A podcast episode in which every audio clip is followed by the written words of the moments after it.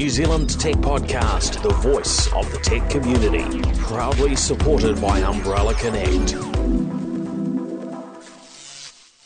Well, greetings and welcome along to the New Zealand tech podcast. Today, coming to you from lockdown uh, here in New Zealand, uh, Henry Burrell, welcome. Great to have you back on the show. How are you?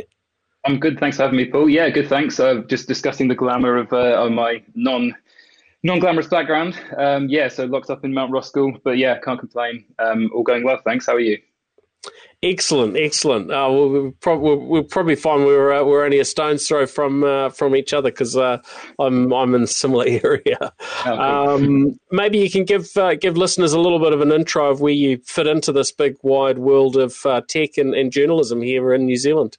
Yeah, sure. So um, yeah, hi everyone. I'm the uh, tech editor at Business Desk. Where if you haven't heard of us.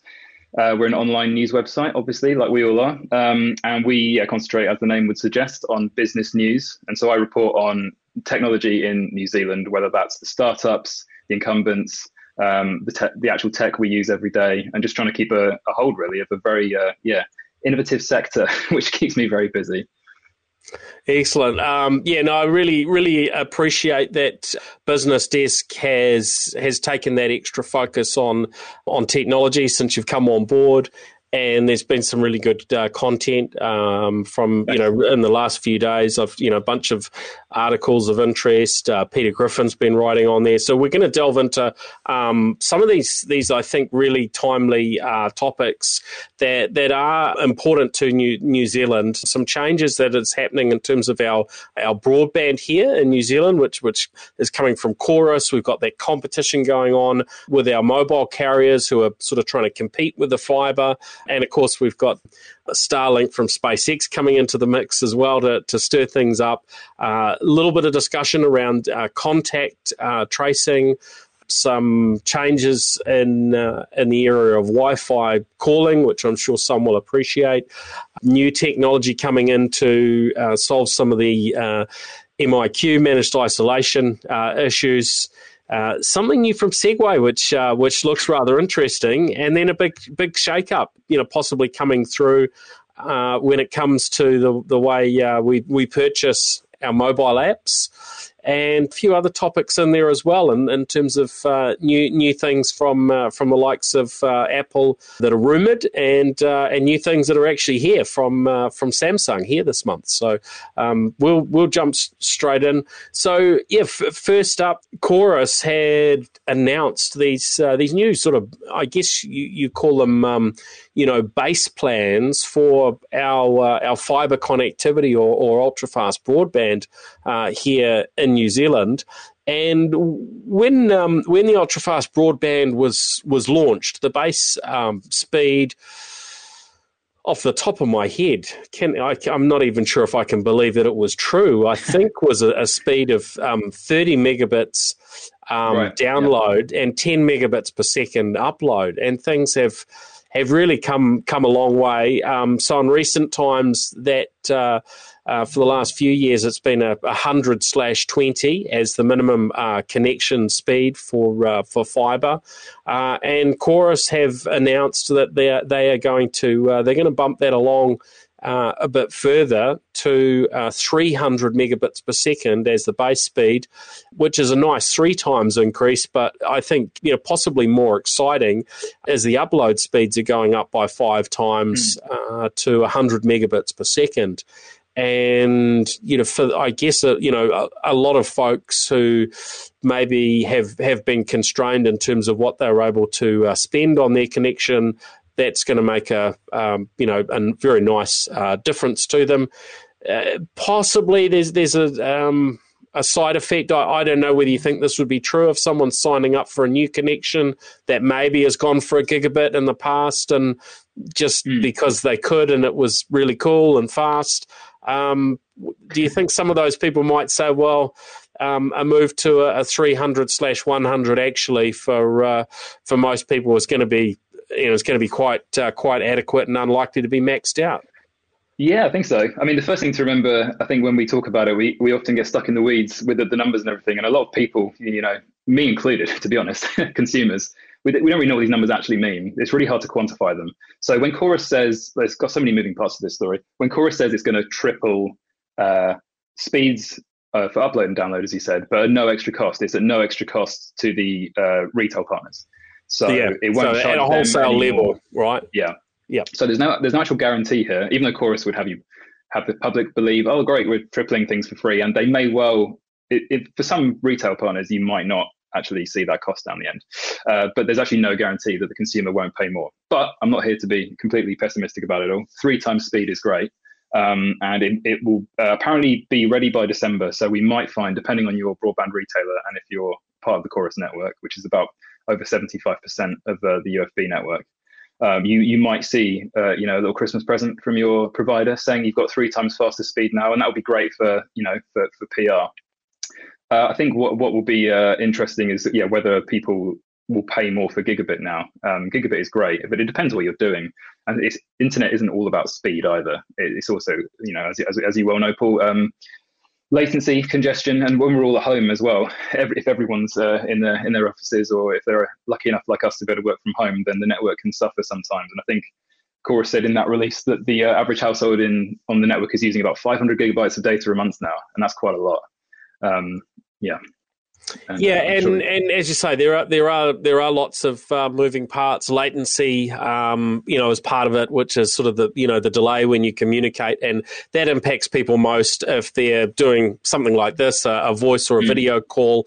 If they're gaming, those sort of scenarios, that that makes a makes a really big yeah. big difference if there's too much of a delay. The other aspect is the the competition, right? Why, why are Chorus doing this? Is it out of the generosity of their hearts that they that they you know, think that we should all have faster broadband, or is it something to do with the fact that we've got now really, you know, two, two, or you know, at least two other, um, you know, options in the in the market for for their customers? Mm. One is what comes from our mobile uh, networks, so we're talking Two Degrees, um, Spark, and Vodafone in terms of being able to uh, offer some some you know really strong uh, broadband.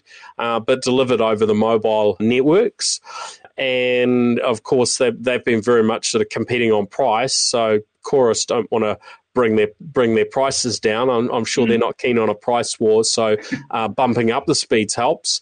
Uh, mm. And and then the other one, which is, isn't so much a direct compete with, with fibre at all, but is is going to uh, be impacting some of, you know, some of those providing the, the mobile connectivity to, especially to rural um, locations, uh, is of course Starlink from uh, from SpaceX, which yep. is is becoming very broadly available in, in New Zealand now, and you know, pretty much people all over the country um, have got these connections um, active. I spoke to uh, uh, Andy Banks over the weekend, who's just outside of Auckland. And, uh, you know, he was telling me he's got, he's, you know, seeing speeds up to two hundred fifty megabits a, a second, you know, com- coming off that, uh, that unlimited satellite uh, connection. And yeah. I got confirmation last week that my, my order is, um, is ready to go as, as oh. well. Um, not that you need that in, uh, in, in central Auckland, but uh, you have to test out these technologies and, uh, see how they fly. So yeah, it's uh, that's that's really moving along at, at a pace now. Well, of course, yeah, and like the, like you say, obviously that's a very fast speed, and not everyone needs that. But of course, that is always going to be the case when hardly anyone is on a network. Then it's going to be really fast, right? And sometimes, even if a, a network is offering triple speeds, it's not necessarily going to be um, able to provide that all the time. And it's like like Ben Ben says in the chat there. Uh, thanks. Uh, it's it's it's dependent on the I S P to provide that speed as well. And that's the other thing, because even if Chorus isn't putting up the wholesale price, it, it, there's still going to be questions about whether or not um, the I S Ps who are providing the service are going to have to spend in order to actually allow their networks uh, to cope with that, that extra speed and that extra capacity. So uh, watch this space. You might have triple speeds by Christmas, but um, it's not all that simple. Yeah, no, you're you're right, and um, the, yeah, the, the comment that we've got come in um, just live through uh, this is Ben Simpson, who's come in on uh, LinkedIn, and I know this is predominantly a, a, an audio show, we are a podcast, but for those who do choose to uh, catch the live stream, it does give you a chance to uh, um, you know to interact with us at times. And um, Ben Simpson's made the comment that the I S P still has to deliver that speed. The bottleneck is the I S P, as it always has been. Um, I would actually debate that, um, and it's a little bit unfair on Ben because he's not uh, uh, joining us uh, live. But I, you know, I would say that the that what we predominantly see as the big issue is the Wi-Fi around uh, around folks' homes, yeah. and uh, that you know that's still an ongoing uh, that's still an ongoing challenge. But um, you know, we we do see certain uh, internet providers uh, really putting a big focus on that Wi-Fi uh, piece. And in fact, um, you know, a friend of mine was putting, um, you know, some some questions online last week around which internet service provider, um, yeah. you know, should should I use? And you know, certainly, um, you know, not not my place to be, uh, you know, picking one internet service provider that Kiwis should be using. Um, but you know, I said, uh, you know, probably the the most important thing from his perspective as a consumer. Um, Um, is keeping it very, very simple and going to an internet provider um, that's going to provide him with a reasonable Wi-Fi coverage around his home. Um, yeah. And, you know, without knowing all the facts, um, you know, mesh Wi-Fi could could be part of that uh, that mix. You obviously mm. get benefits of wiring up your different access points and so on directly back to your base station, and, and that's probably outside of the scope of our chat today. Um, but it is one of those important factors. You can have a yeah. really fast connection and Wi-Fi that doesn't cover your house or is very, very slow, um, and you know, you, you could be paying a lot more for a fast or a chunk more for a faster connection and not getting the benefits. So uh, yeah, exactly. Yeah. And you, t- you touched on it earlier as well about the challenge from, um, well, we're mainly talking at the moment about, you know, Vodafone, Spark, Two Degrees are there as well with the, the fixed wireless uh, plans. They've gone into a bit of hot water in the past about, you know, potentially mismarketing those and not being clear enough. I mean, fixed, fixed line um, could be accused of the same thing, but I mean, the challenge now is that when you're seeing fewer fixed wireless plans on four G and five G with, you know, no data caps for a, a price that I would still say is expensive, but is comparable to, uh, you know, um, fiber broadband. Um, there are fewer reasons for people to not buy into this. I think there's just a, a problem with how the services are marketed to New Zealanders and people understanding what they're actually buying. And then, of course, we could go down the whole, you know, route of like like you were saying before, people in rural areas or places where fiber uh, doesn't reach uh, what's best for them. Um, so yeah, it's a constantly evolving, very confusing, regulatory filled um, jargon area. Um, but broadly speaking, New Zealand is ahead um, of many other countries. Uh, it's just, um, it, it's kind of lagging in terms of affordability. We're pretty high on the, the O E C D. I believe I did um, some research recently, and um, I think New Zealand is the seventh most expensive entry level uh, fiber broadband plan um, in the O E C D, which is not the most expensive, but it, it, it could be it could be a lot better. And obviously, we don't have long enough to go into the reasons why it's that expensive, but um, affordability can definitely be an issue. Yeah, yep, for sure. Um, and and there have been some things done to uh, to you know try and uh, address that and to um, um, you know certain segments of the population and giving giving access to uh, broadband at some very very low rates. Um, and that's been quite encouraging to uh, to see.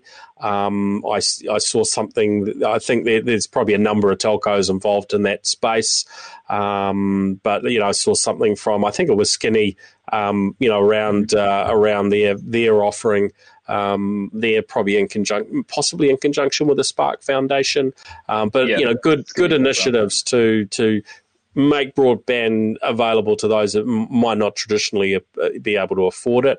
Um, I saw recently, I think it was um, uh, New York, that were um, legislating that uh, internet providers would have to provide some sort of very low-cost plan um, for for those on low incomes, uh, which right. I thought was a really interesting um, sort of you know take. So rather than rather than sort of leave that open uh, for these firms to um, to come up with their own initiatives just to uh, just to, to force their hand.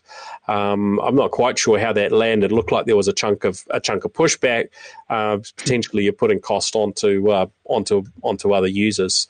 Um, but it is, I think it's it's helpful for us here in New Zealand to see what is being done in other markets and what can we learn from and and take away uh, from those things, because undoubtedly it, it's you know important that we get rid of that uh, that digital divide and we you know don't have um, you know people coming through the education system uh, who just completely you know lack access.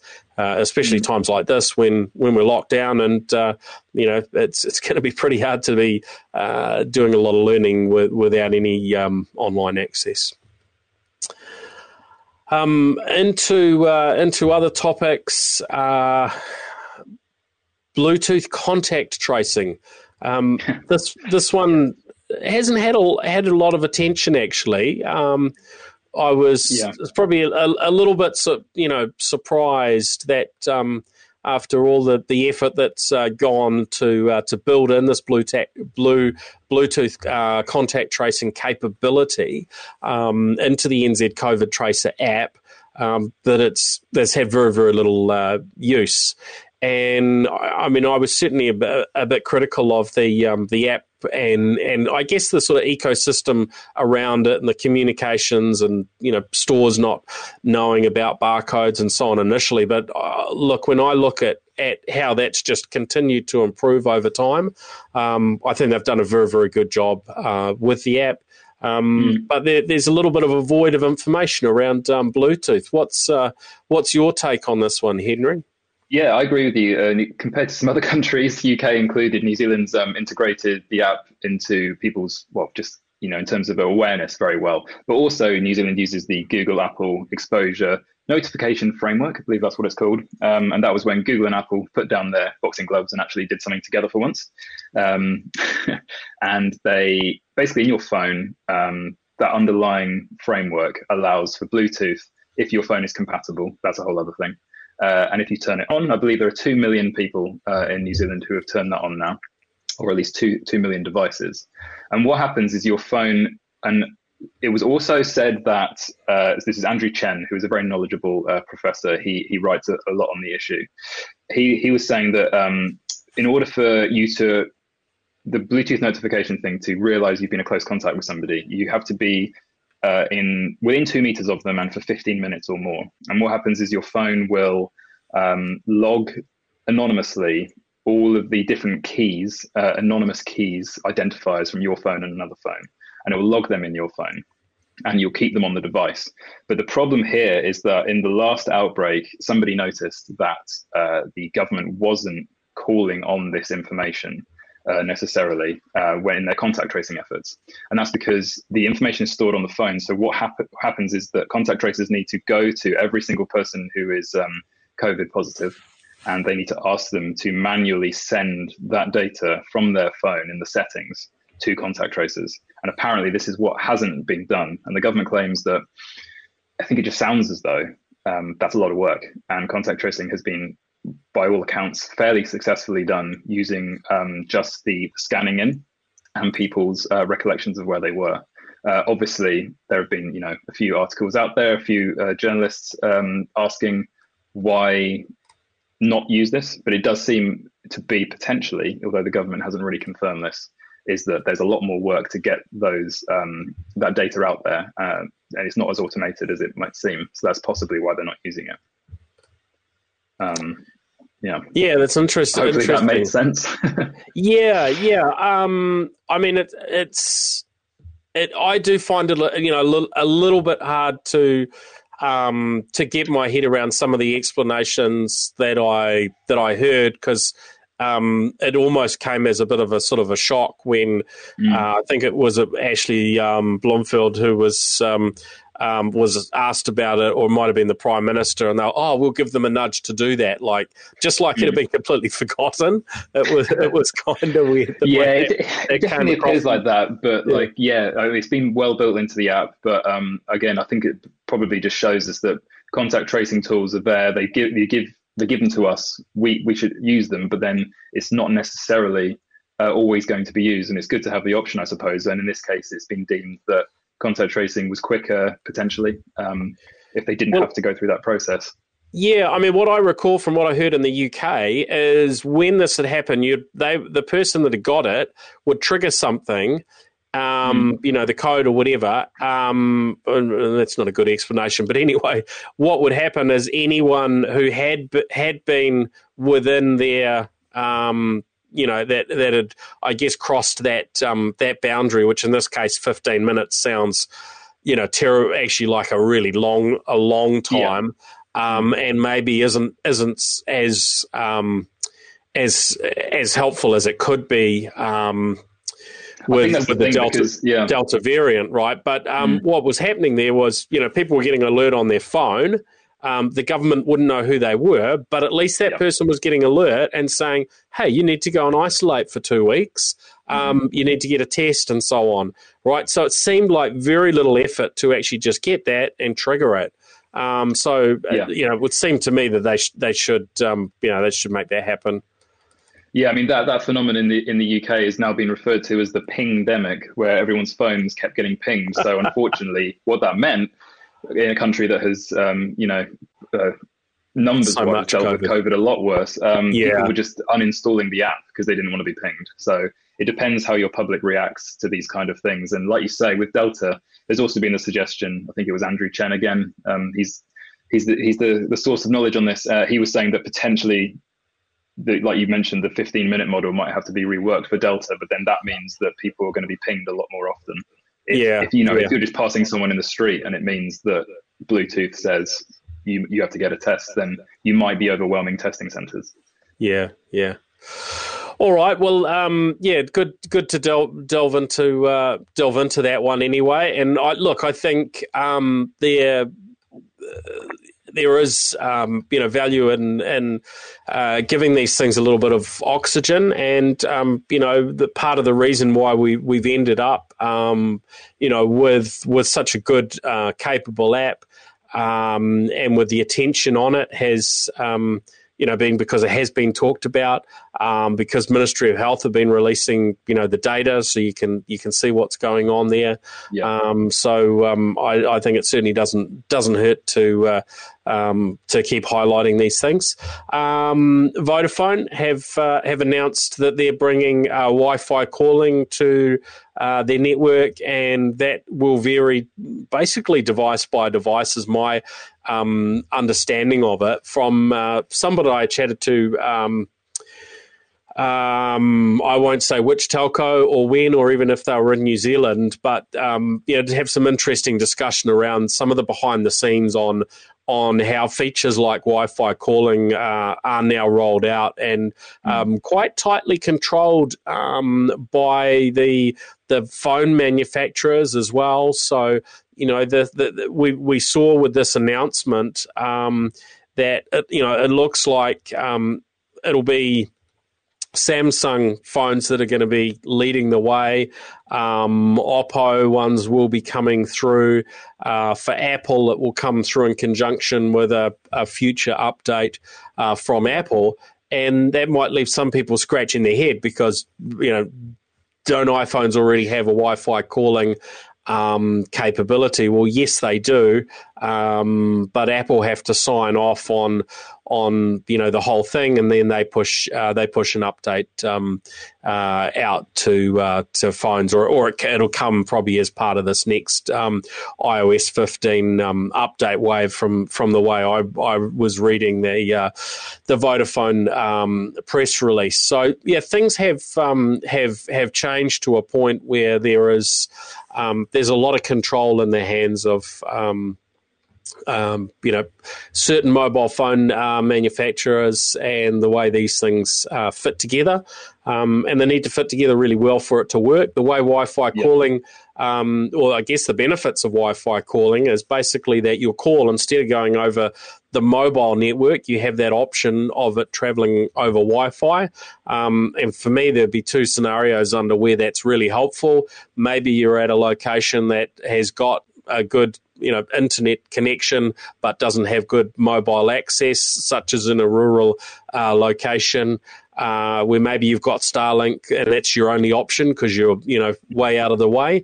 Um, or the other would be if you're travelling overseas, which isn't going to be uh, for too many Kiwis right now, to be fair, uh, whereby you can actually do those calls where normally you'd be charged a lot for roaming, and those calls actually just take place over, you know, whatever uh, Wi-Fi networks are, are available. Is that uh, your your take on it, Henry? Yeah, yeah, it was interesting, um, given that Two Degrees has had this for a few years now, and, and if you check their website, they seem to have a, a much wider range of devices supported. Um, but yeah, Vodafone doing it is good if you're on Vodafone. Um, obviously, well, maybe not obviously, it doesn't uh, mean that these calls are free. These, te- these are the questions that I had from some of my colleagues. It's not like, you know, using a, a an over-the-top service like WhatsApp or Facebook Messenger or anything like that. You're still going to be charged for those calls and texts. They're just going over, like you say, a different a different network. I think it's good. Um, it's just it's just odd that it's, it's a little late, and I believe that Spark doesn't actually offer it at the moment either. But you are right in that, um, yeah, i O S fifteen will bring the update to New Zealanders on, on all compatible iPhones. But um, yeah, you're going to have to check. And I'm not sure if it's something that everyone's uh, looking for or indeed knows exists. no, no. Well, there are, there are a lot of these uh, you know, capabilities that are technically, you know, possible. One of the ones we've been waiting on um, is this, um, the eSIMs for Vodafone network, and an ability to, with that eSIM to, um, or maybe it's t- two degrees, I don't think have eSIM at all. Uh, mm. Vodafone, have they, I th- Oh, I can't remember if they've partially got it. Maybe they don't have it at all. But certainly that ability to be able to have a, you know, have an Apple Watch with one number. Um, yep. Really, it's only Spark that have been able to implement that so far. And I remember Jason Paris telling me a reasonable chunk over eighteen months ago that uh, uh, you know, by mid twenty twenty they were going to have that capability, um, mm. and they don't yet. But it's um, yeah, it's, it's one of these these quite niche things that's quite a bit of effort, time, cost. They've got other, lots of other projects going on, and um, yeah, they they usually eventually get here. And uh, yeah, yeah. No, I mean, nice nice to see Vodafone have uh, got this one uh, at least partially, uh, you know, ticked off their list. And yeah. um, you know, long may the competition continue, right? Yeah, I mean, if we're being pessimistic after our, our talk about fixed wireless, um, these a lot of these telcos in New Zealand have actually prioritised doing voice over L T E, which is obviously when the uh, your voice call goes over the four G network instead of the two G. So um, by all accounts, they want you to still make calls on their networks rather than uh, the Wi-Fi you might get from Chorus. yes, yes, uh, very much so. Now, um, jumping jumping back to sort of COVID situation. Um, mm. The other thing that's um, that's been announced is around this um, change to the M I Q system, or managed isolation and quarantine, uh, where whereby, well, if we if we look look at the the situation that's been around um, since they've had this online uh, booking system. There's been a lot of people really frustrated, and frustrated because they can't just go in and um, and book a place, because there's only so many places uh, available in uh, in the M I Q system. And there wasn't really the smarts there around uh, fairly distributing that. So, you know, we heard of people using um, bots and sort of automations to uh, uh, to try and snaffle those spots. We heard of people having their whole family um, sort of spread out and, and you know, clicking on the uh, M I Q uh, booking uh, page uh, sort of twenty-four seven to try and get bookings. Uh, and, you know, varying other techniques, people out outsourcing it. Um, so somebody would sit there and, and, and do it for them. Um, so, yeah, lots of uh, lots of challenges. And this was, I guess, yeah, because because of the nature of the technology that was uh, that was in place. Australia seemed to take a different approach to the technology, whereby um And I think this this may have some other challenge. Well, would have had some challenges associated, particularly with um, how where we're replacing people who have caught COVID, um, mm. but because they had some, you know, dedicated accommodation, uh, they were able to basically tell the airlines, look, you can sell this many seats and uh, we'll make sure that there's um, there's accommodation uh, associ- associated. Um, and I'm not quite sure that ha- how that happened in terms of families and quite how they would um, how they would work that out, but that was their approach. You know, they applied the the technology to to it that way. Um, now, New Zealand's taking an approach to what they're uh, referring to as a virtual lobby. Um, what's your uh, what's your take? Have you got a, a picture on how um, how this is actually uh, going to work, Henry? Yeah, I mean, well, the whole thing in general, just from the human side of it, is so heartbreaking because the people who wanting wanting to be coming home, they're not people, they're not holidaymakers, are they? You have to be resident or, you know, a citizen. So it's people who want to come back um, and probably be with their families. Um, I've got a colleague who, who had to, unfortunately, um, go and attend her mother's funeral abroad, and then coming back was just an absolute nightmare. And the last thing you need when a lot of people are traveling for, you know, emotional reasons. But from the technology side of things, uh, yeah, I, again, it's it's a bit like how New Zealand has a um, a very finite number of M I Q places in the first place. The infrastructure is not necessarily there in terms of being able to house all the people who want to come back uh, under this system. So the virtual lobby was interesting. Um, just the fact that it's randomized, and I know that it's not uh, ideal the way they had it before, when people were, you know, employing other people to just madly click um, and, you know, often, uh, you know, immorally charging for the privilege. Um, but yeah, I think Chris Hipkins, I had his quote up here. Um, I believe it's Hipkins. The lobby is a virtual queue that will mean people can be selected from the queue randomly. And he also said that those who miss out would then be informed. And it also meant that people no longer needed to rely on being the fastest to click buttons. So it does kind of solve one issue for sure, which is the gaming of the system. Um, but then New Zealand still has the issue, um, which isn't a technology issue, I don't think, that there aren't enough spaces for everybody. And I don't know how you solve that with technology. Uh, yeah, that's uh, that's a that's a, a bigger problem that's not going to be mm. solved as uh, as as quickly. And yeah, I mean it, it is it is heartbreaking. There's a whole lot of different scenarios uh, out there, and you know the current outbreak has just made things um, harder. So in fact, that you know the lobby system and and uh, you know any sort of M I Q booking is is pretty much on um, on hold um, at the moment. Yeah. Um, now into uh, into uh, gadgets, I saw news about a Segway branded robotic lawnmower, um, yeah. and uh, I'm, I, you know, I got got to say I've sort of always uh, had an interest in uh, in any of these kind of you know autonomous uh, gadgets. And uh, so the the lawnmowers have, have, have been of, of interest, along with the uh, um, you know robotic vacuum cleaners. But the, the technology maybe hasn't moved along you know quite as fast as what uh, mm. um, you know some might like. So it was a little bit of a surprise to hear of um, of Segway getting into this particular um, field. And I, I guess in, in in most part it's it's really just to do with the brand recognition. They bought the Segway um, um, the the Segway name, and they can now apply um, you know apply that really to um, you know to any product um, any product that they that they they launch. And of course Segway um, you know now um, is part of uh, Ninebot, which is a, a, a Beijing um, you know robotics uh, company, and I think we're going back sort of about six years ago since that uh, since that acquisition. Um, but yeah, you can imagine applying that Segway name has still got a, a broad enough recognition that it that it becomes helpful. Um, the the thing that stood out to me with this um, announcement, that seems to be the, the biggest thing that seems to be different, um, is that we're you know we're talking about it being controlled by a sort of traditional Uh, navigation system like G P S, um, rather than the um, the wire, which seems to be the normal way that um, robotic lawnmowers work. Is you have to sort of lay down a um, you know under under the under your lawn um, a sort of a wire perimeter to uh, mark the edge, and of course if that uh, that wire gets you know broken or, or damaged, that causes some problems.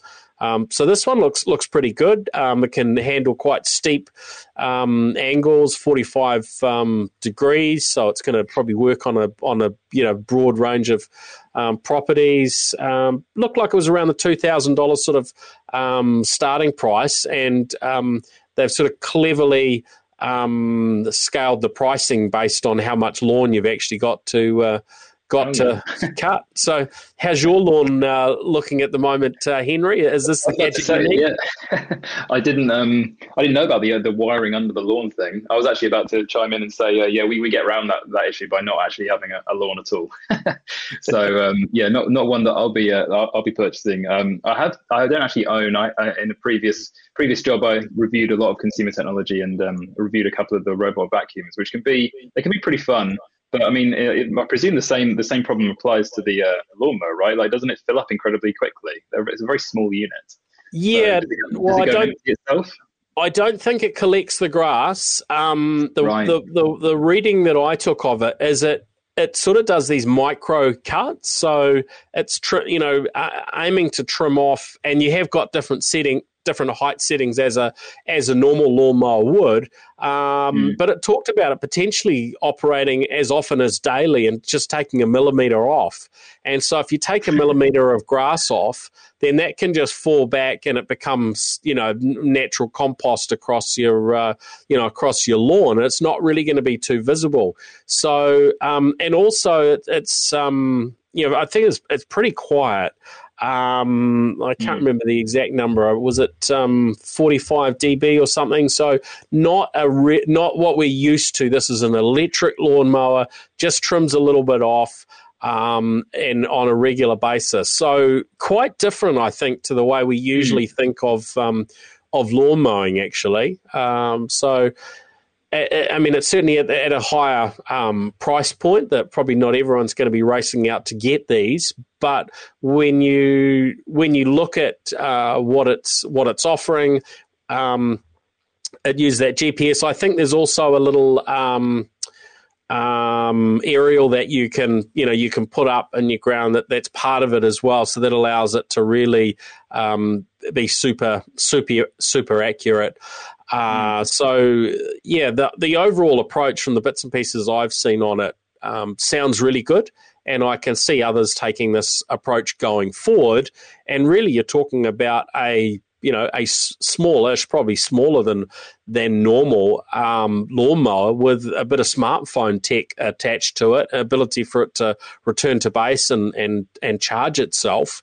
Um, so you know, I would imagine in a in a few years' time, uh, this sort of approach or whatever the next iteration it is. Um, becomes quite commonplace, becomes actually really, really good and uh, and useful, uh, and yeah. you know sub thousand dollar type price point. But it could be a few years off yet, um, and maybe eventually sub five hundred dollars. Yeah, definitely. It's, it's, it sounds like the sort of thing that will be, become more normal. My question to you, I suppose, is you're you're a Tesla owner, I believe. So, would you sooner trust the automation of a of a robot um, lawnmower, or are you, are you are you genuinely waiting until uh, until your Tesla can drive you around and you can put your feet up? Because that's the kind of automation that scares me still.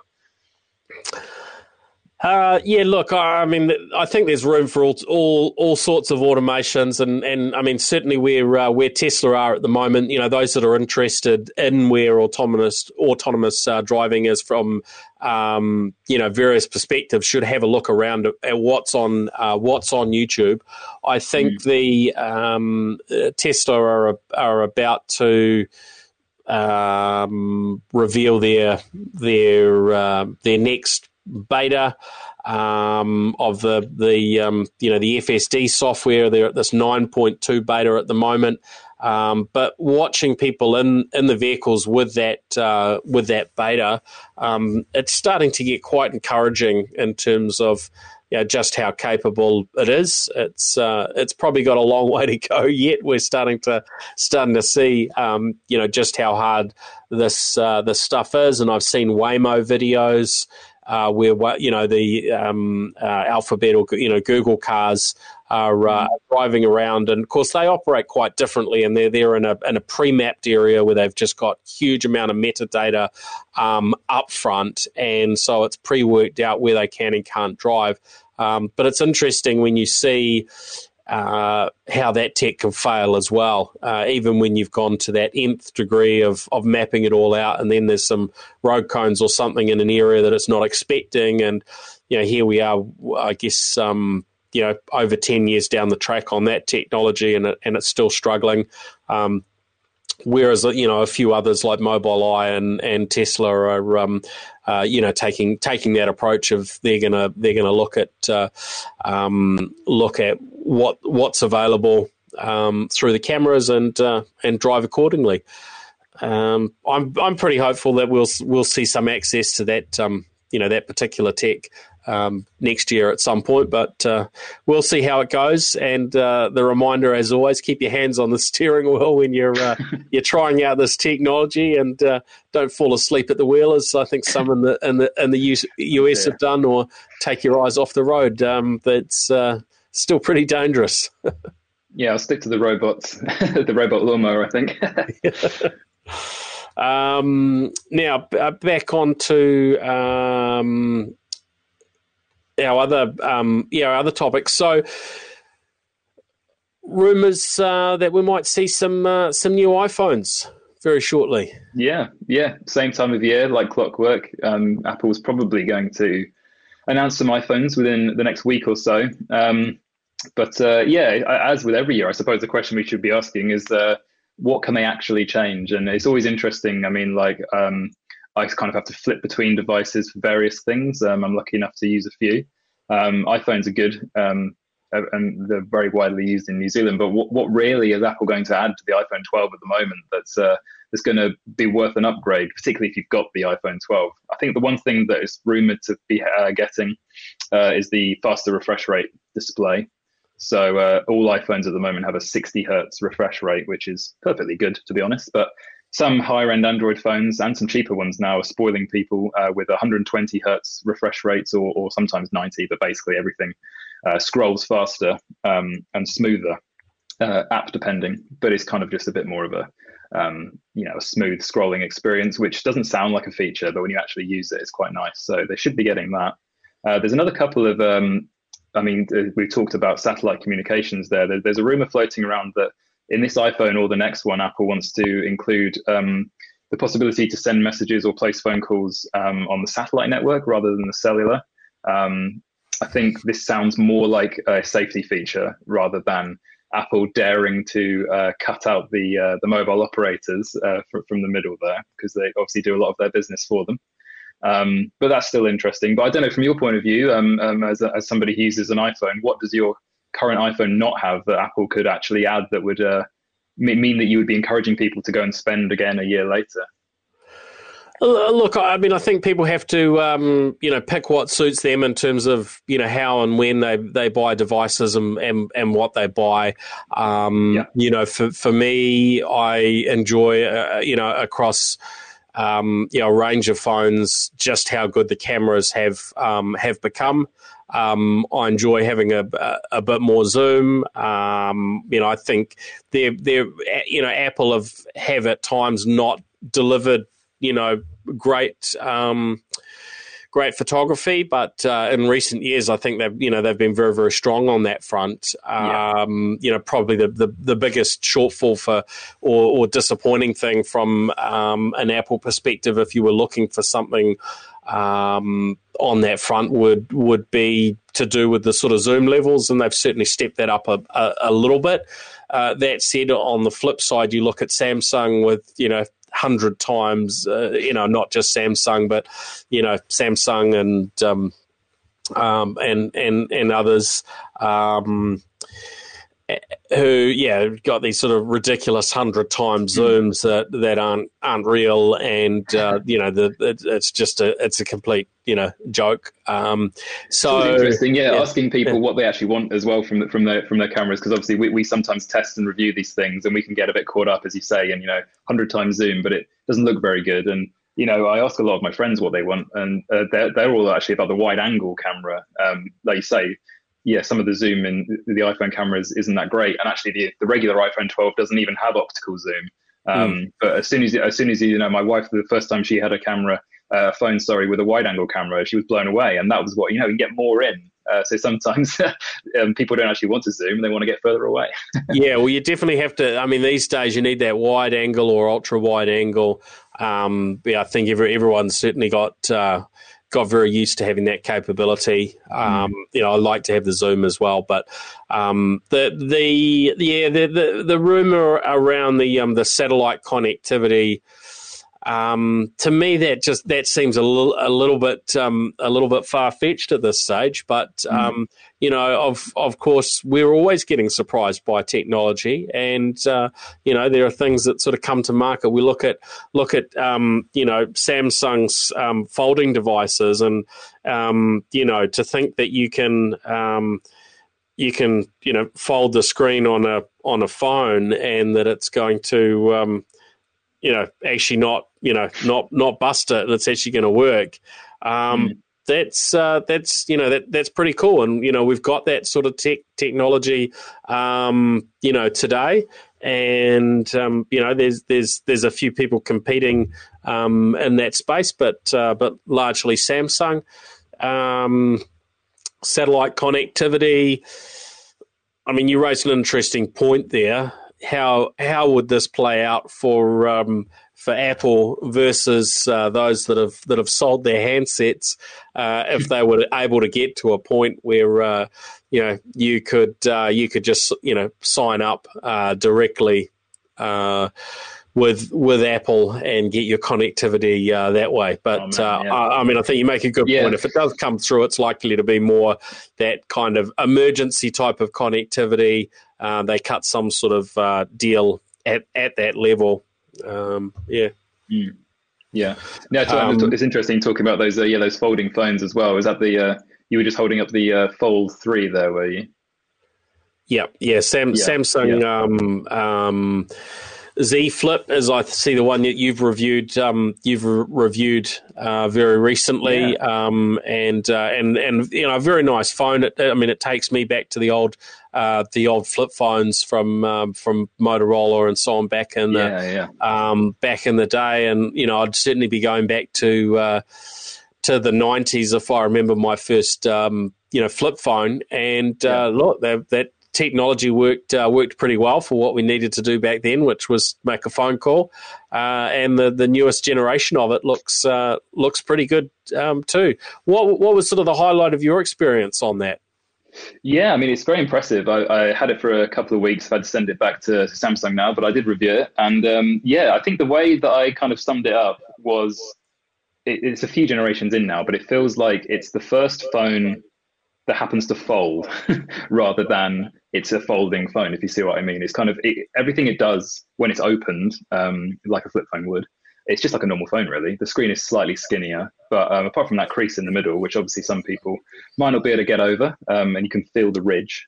But yeah, it just kind of, uh, I mean, apart from the battery life, which actually is incredibly bad, in my opinion, yeah, you've got to stuff it into a small thing, but we'll ignore that for now. Um, yeah, like it kind of just works like a normal phone. And the pricing as well is is quite impressive. And it's interesting that Samsung is kind of playing on like the nostalgia of people who remember actual flip phones, and then like a newer, you know, Gen Z generations who might not have had one, and is using it more of just a fashion accessory at a price that's roughly the same as an iPhone. Yeah. So yeah, uh, yeah this year being I think seven hundred dollars cheaper in New Zealand. Um, yeah, it could be a lot more accessible, and it's kind of something uh, my friend back in back in England actually went and bought one. It's the first uh, time that you know somebody who's not fully uh, you know just a tech reviewer has actually, in my experience, gone out and spent their money on one. So it's definitely becoming more accessible. Um, but I mean, again, anecdotally, sometimes I show it to people and they say, why on earth would I buy that? So the, thing that we, the thing that we can't test, of course, is the uh, the durability. Like, I can't have that for two years and tell you if it's going to break. So I'm sorry, we'll, we'll find out soon, I suppose. Yeah, well, I, I, you know, there's a there's a level there to which you you have to trust that Samsung have been in this market now with, you know, there's a number of generations of phone. They've got a level of, you know, uh, waterproof now, um, dustproof. Hey, that's a that's a, a different kettle of fish. It's not, uh, um, you know, it, it's not not really not really there. Um, but you know, if you if you trust their brand, if you think they stand behind it, um, you know, you buy it through and you buy it in New Zealand. and you're covered by the Consumer Guarantees Act as a if you yeah. buy that at, for, as a personal um, device, sort of through those sort of retail channels. So I, I mean, I would I wouldn't say, look, if this is the thing that's that's really exciting you, I wouldn't, I, you know, I wouldn't. I wouldn't worry about the reliability now. I would, um, you know, I would think the price points and the way our consumer uh, rules work, you should be able to go out and buy one of those with with a, a level of confidence um, and yeah. know that they would stand behind their product. So I don't know. That's that's my take on it. Um, now we were going to delve into um, what's going on with with um, Apple and app stores, um, Google there as as well. Um, we don't have too much time left, but I, I think it would be would be good just to give that um, you know a, a little bit of discussion, because we have discussed here on the New Zealand Tech Podcast in in the past the uh, the pressures that have come on uh, Apple. Um, we we had Epic really sort of pushing and uh, you know re- remove um, uh, was it Fortnite that uh, really got removed out of. Um, you know, the App Store and the Google Play Store on Android, because they didn't they didn't want to see um, there being a thirty percent um, you know slice of the of the revenue um, you know going back to the um, the the um, the software or the the, the platform uh, providers, and uh, that sort of has really been the been the start of something um, you know quite big. We saw um, last week news through which. Um, which Apple actually shared around the um, the arrangement that they'd come to with the uh, the Fair Trade Commission in uh, in Japan, and the press release on um, September first from Apple started with Apple will let developers of reader apps around the world link to an external website to set up or manage an account beginning early next year, um, you know, with, with quotes around reader apps. Now, this is a lot more than what I would class as, as reader apps there. You know, I believe they're talking about things like Netflix, audio books, um, um, yes, sort of, you know, apps like Kindle for, um, uh, for ebooks and so on. Uh, Spotify, et cetera. So uh, there's there's a lot of things that actually fall under this, uh, the, you know, this this category they're calling um, reader apps. It does feel like there's a there's a little bit of a spin sometimes in these uh, uh, these press releases, I suppose. Um, but uh, and I mean, where, where we've been, you know, in recent times is a lot of these apps. There's just no way to actually sign up for them from from the app, right? Because they haven't wanted to give that. Uh, that margin um, away. Yep. Do you think Apple Apple's sort of a, a you know approach talking about these things is is fair, sort of saying, well, you know, the the the cut that they take allows them to to run a really good and a safe ecosystem, uh, and and you know it's those funds that are coming back in that allow them to um, you know protect consumers? I mean, as you as you alluded to, there's so many different um, angles and arguments for this this kind of uh, discussion. So I suppose the, the thing that Apple got particularly annoyed about with Epic was that, I, I suppose in general, it's kind of saying that without our platform, you wouldn't have the audience, um, which in some cases is true. In some cases could be seen as a, you know, slightly, um, yeah, wrong. I mean, they've kind of created a monopoly or a duopoly, if you include Google as well, where, as you were saying, uh, any in-app purchases, um, Apple can take a thirty percent cut. Now, so for, for some companies, and the argument goes both ways, you know, for companies like Epic, if they're, you know, turning over millions or sometimes, you know, hundreds of millions of dollars, is it fair that Apple gets such a huge cut um, just because uh, that's how that service or game or whatever has been delivered to a customer? Um, that company might be able to afford it. It gets a bit trickier as well, I think, with the, the smaller developers. If somebody, okay, Apple, the, Apple or Google, Apple in this case has given them a platform. But then if they're making, I think um, Apple classes as small small developers as anyone who's turning over less than a million a year, uh, U S dollars. Um, yeah, taking thirty percent from them um, is a lot of their revenue. And you can apply for, you know, a small business program where you only do uh, you only are charged fifteen percent. But the argument here, like you were saying with these reader apps, is that um, companies now will be allowed. So I actually have to write this down because it's so confusing. But there's been a recent decision which um, developers are now, Apple is allowing developers to contact the customers of people in the apps regarding alternative payment methods outside of the app, which, that, like you were saying, would, would forego Apple's charge. Um, but they're not allowed to use data obtained within the app. So to me, that reads as though, oh yeah, that you're allowed to contact, you know, Paul, who, who signs up for this service. Uh, but where did you get your, his email address from? From within the app? Oh yeah, you can't you can't reach out to him. So I don't know. And in the same in the same press release, um, Phil Schiller, um, Apple executive, um, called the Apple App Store an economic miracle. Um, so as you say, there's there's like there's a lot of um, evocative language that Apple uses here about how it's um, it's deserved of its trillions, and and some would argue um, that, that that's true. But it becomes a lot more difficult when you're talking about, you know, restricting revenue of people who are using your platform. Um, yeah, I, I, I don't know if yeah. there's one answer really, is there? Yeah. No, and um, look, the, so we that was we had the Japanese news, and then I, I saw around the same time or within a, within a day or two of it um, last week was South Korea um, passing a bill that's limiting Apple and Google control um, over the, the, the App Store um, payments, and yeah. um, basically the rules being there that um, you know, developers would be able to take um, and process payments of, of digital products and services um, that that you know bypass the thir- their thirty percent um, cut, mm. so they don't have to pay a commission at all. So it it's going to be, um, I think, a, a little bit of a probably a rocky road ahead, where um, you know each player is is uh, is trying to get things sort of steered in a in a direction that uh, that that suits um, them. And um, I, I think it's uh, it's definitely going to be quite a different um, state if we look in, you know, probably twelve months' time.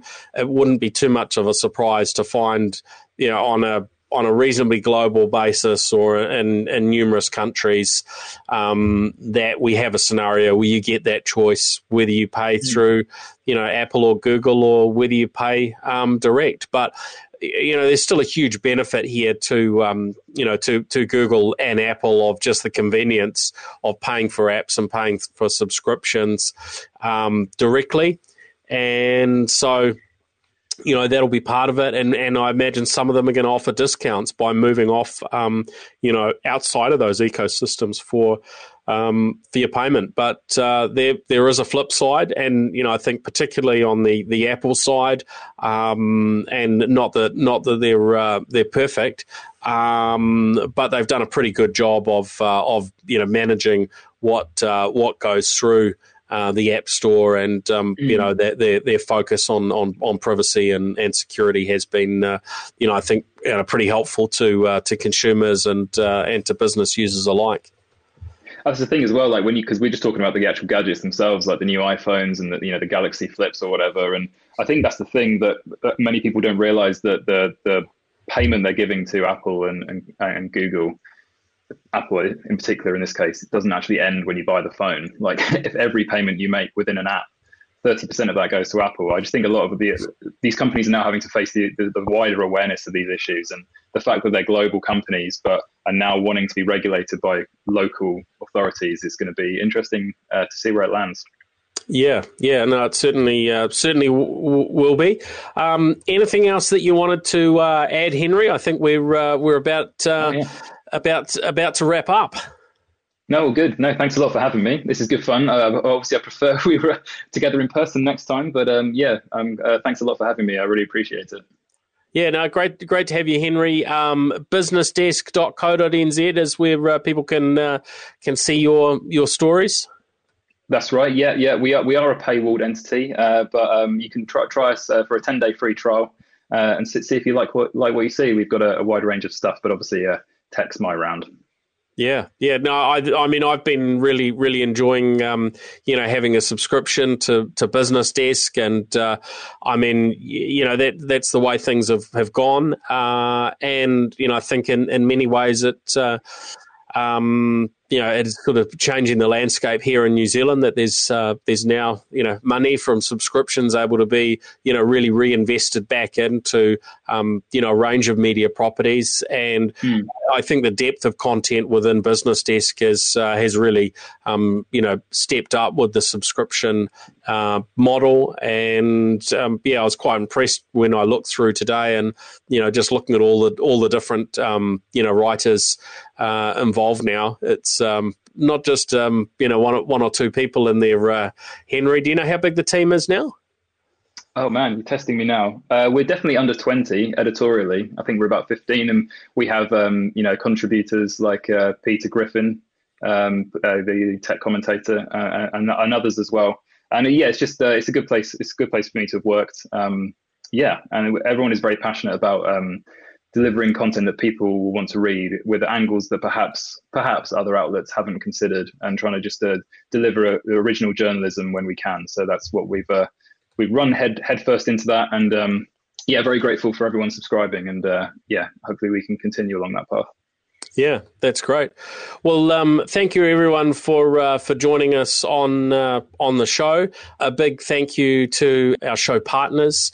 We really uh, really appreciate their ongoing uh, support. So yeah, big big thank you: Guerrilla Technology, uh, Vodafone, H P, Datacom, Palo Alto, Spark, Focus, and Umbrella Connect. So that is uh, that is us for uh, for this week on the uh, the New Zealand Tech Podcast.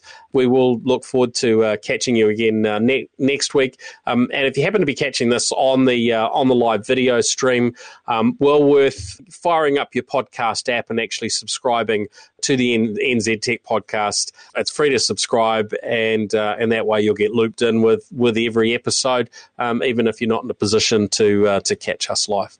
All right, thanks everyone. We'll catch you next time. Bye. New Zealand Tech Podcast, the voice of the tech community. Proudly supported by Umbrella Connect.